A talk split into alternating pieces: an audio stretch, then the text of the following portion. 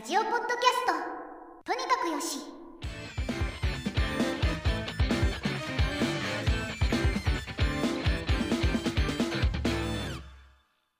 今週もよろしくお願いします。よろしくお願いしますまず一つ目なんですけど、これはある会社の技術スタックが、特に機械学習の技術スタックの変遷の記事が出てまして、これを見ながら紹介しようかなと思います。これはレイヤー X というバクラクとか、バックオフィス向けの書類管理とか申請管理のシステムを開発している会社ですね。これの OCR を利用した OCR の機械学習モデルを開発してから、本番投入までにどういう技術スタックが変わってきたかというところを記事で紹介されています。もともとリリースの段階と現在の段階でありまして、リリースの段階だと基本的にベースは Python、パッケージ管理が PIP で API が Flask、静的解析が MyPy と Flake8で、フォーマッターが Black と isort とテストがユニットテストでコンテナーが Docker と ML、 machine learning に Lightning と Transformers という感じでなってました。それがどう変わってきたかというところで特に良かった点について説明されていて、まずはパッケージ管理に関しては PIP からポエトリーに変わったと、自分も Poetry 使ってますし、一番いい点としては PyProject.yaml。うむこれが一番便利ですよね。今まで PIP っていうのは例えば requirements.text っていうのを用意したりとか setup.py っていうのを用意してパッケージを作成できるようにしたりとか、そういうのがあったんですけど、フレイク8とか MyPy の設定ファイルも TOX とかそういうのを用意して、それぞれでファイルがめちゃくちゃ多くなってきたんですけど、Py プロジェクトを使えば基本的に全部そこにファイルが集まる、設定が集まるっていう感じにできますよね。はいライブラリのバージョンとかも今グループっていうので、開発用、テスト用とかそういう風に分けることもできるので、そこもこれだけで完結できるっていうところもありますよね。問題があったところっていうと、PyTorch の管理がちょっと面倒くさかったりとか、読み込みが遅かったりとかあったんですけど、最近自分も使っていて、だいぶ使いやすくなってて、各 OS 向けにどれパッケージを使うかとか、そういうのも選べるようになってきているので、もっと良くなってきているっていうのはありますよね。あとは他に言っていたのがフォーマッターとリンターこれを今までフレーク8とかアイソートを使って、いた部分をラフっていうライブラリに変えてますと、このライブラリ何かというと、Python のリンター、フォーマッターですが、ラストでできていると、ラスト言語として書かれていて、一番言われているのは早いと、実行が早いということで、数字も出していて、2、3倍ぐらい速くなっているということですね。もう一個は API の方をフラスクから FastAPI に変えたということですね。これ、FastAPI って自分も使ってみたことあるんですけど、ドキュメントが自動生成されるんですよね。API のエントリーというか、エンドポイントに対して API が生成されて、その場で実行できますよね。ローカルとかで実行していると、これがすげえ便利だと思うので、そういうところもすごい気が利いてていいかなと思いますし、あとここの人たちはフレークからファスト API に変えても、そんなに手間がなかったってことだったので、移行しやすくもなっているのかなとかありますよね。そこらあたりの情報がパラッと書いてるって感じでしたね。ズンダモンは、この中で特に気になった点とかありましたか？そうですね僕の場合はラフっていうのがあんまり聞いたことなかったんでこれ確かに良さそうなので今後ちょっと変えて使ってみようかなとは思ってますねこれはなかなか面白そうポエトリーもラフトで代替するみたいなのが出てますもんね。ライっていう。うん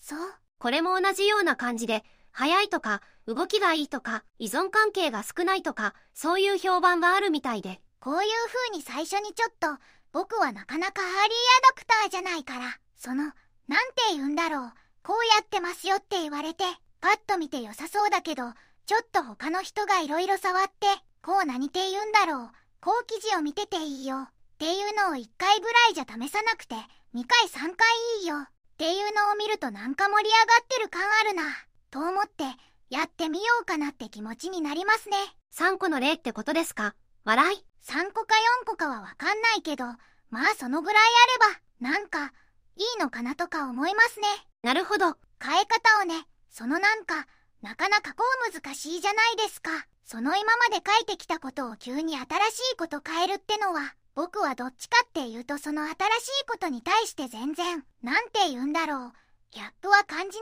すけどまあ人によってはね。その今までやってきた例えばピップでずっとやってる人が今更変えたくないとかいうのはあるのかもしれないですけど僕の場合は別にそんなむしろ新しい技術を使う方が好きなのでよっしゃよっしゃってこう変えますけどそこはねまあけど言うほど新しいそのなんだろう。まだそのなんか、ガギー、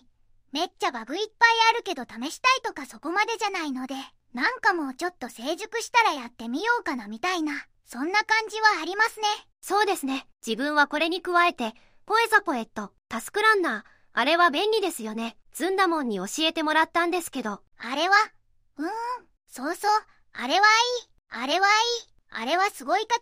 すいし、いろいろ、いや、もともと僕がやりたいことがそれしかできなかったので、いろいろ調べた結果、なので、そっち側に移行して、確かにこっちの方が便利やわ、みたいな感じでそっち側に移行したんですけどね。なかなかいろいろ試してみるのはいいことだと思いますね。これタスクランナーなんしてるんだろうな。これ書いてないけどな。ポエトリー、ランで動かせば、ブラックとかってインストールした段階で、コマンドが使えるので、別にそこを気にしなくてもいい場合もあります。なるほど、OK です。はい、じゃあ次なんですけど、これはズンダモンの、ズンダモンっていうのはどういうものかまず説明しようかなと思うんですけど、ズンダモンっていうのは東北地方応援キャラクターってことでズンダプロジェクトっていうキャラクター戦略みたいなプロジェクトがありましてそこに出てくるキャラクターの一人ってことで、もともと妖精的な、うん。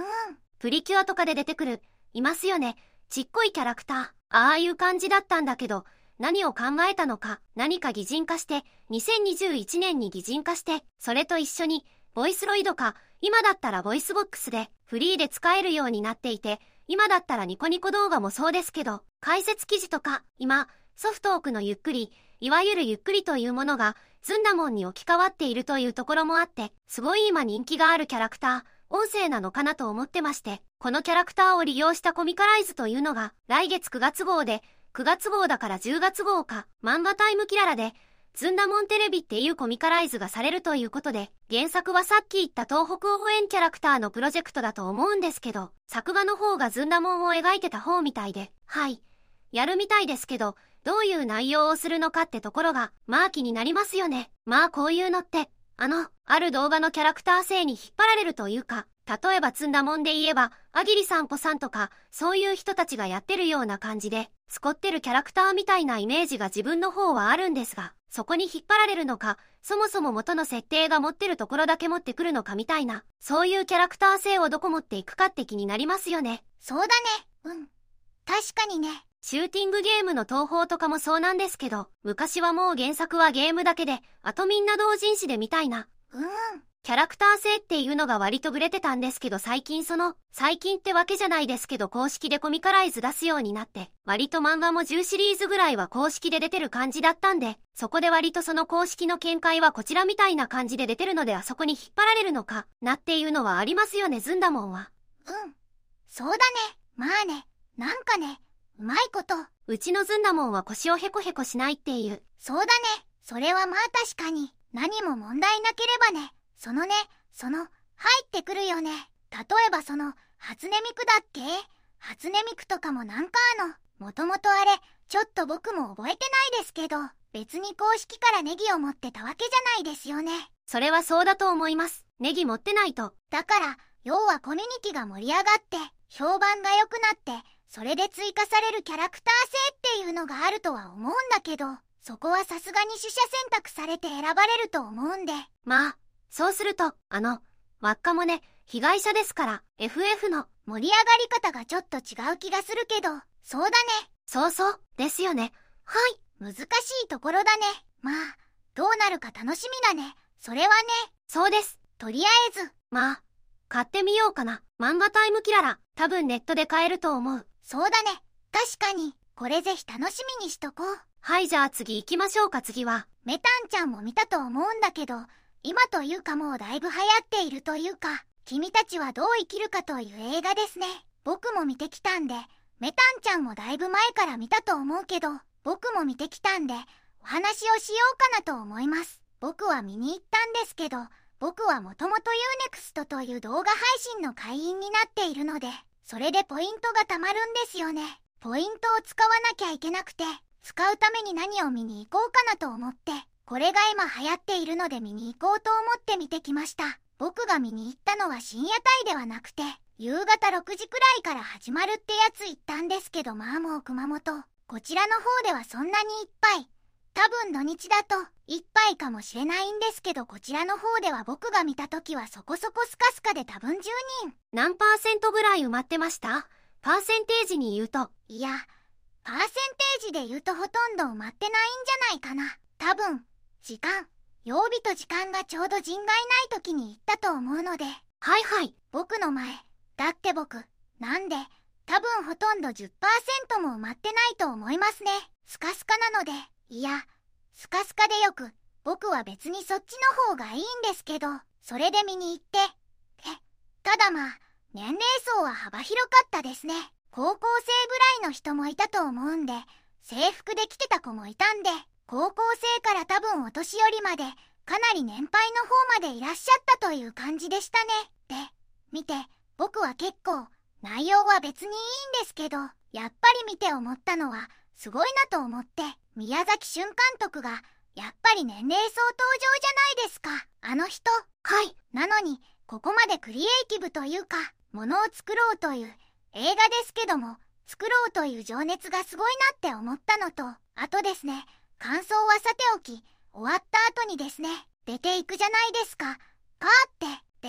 僕は普通にああ面白かったなと思ったんですけどはい。なんか出ていく時に通りすがりに2人ぐらい女性がいたんですけどその2人が感想を言い合ってたんですよねはい。ありますね。でその感想を聞いた時におっ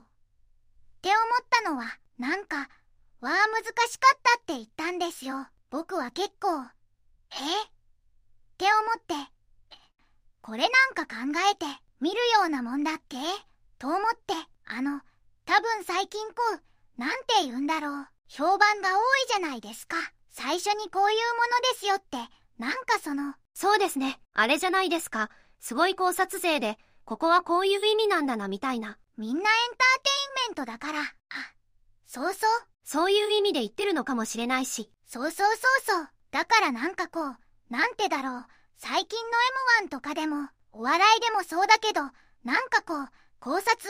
なんか論理的に考えたいのか何なのかいろいろみんなね楽しみ方が多様性があっていいなと思ったんですけど僕は実は見てる時に僕も似たような感じで見てたんですよ。考察しようかなと思ったんですけど途中からもう考察を諦めてこれはこのまんま受け取るのがいいと思ったんです。あのここなんでこうなってるんだろうとかこことこれとどういうつながりがあるんだろうとかなぜこれが出てきたのかとか考えると考えてもわかんなかったんで。あ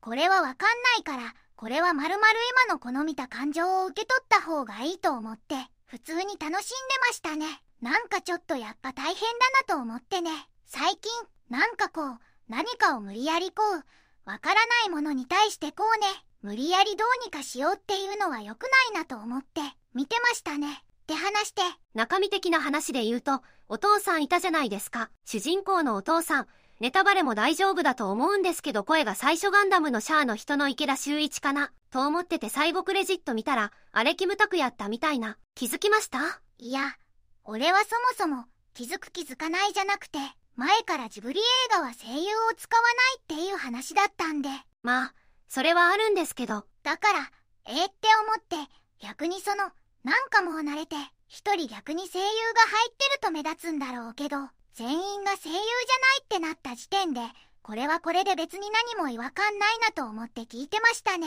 違和感ないというか、いやキムタクっぽくなくって、すごいなんか、あれうまくね、キムタクうまくね、みたいないやほんとほんと、全然わかんなくて普通にうまい。あそれはそう。うんあそれは俺も思った。いやキムタクなんかそのクレジット出てきて木村拓哉出てきてあどっかいたんだと思ってほんと意識してなかったっす。まあけどいいんじゃないですか？うん木村拓哉って意識してみなくていいからだから上手になってるんでしょうね。うーん。で、君たちはどう生きるか、これ結構制作期間、これまでのやつより長くなってて、うん。うんすげえうん。ある資料によると7年くらいかかってると。で、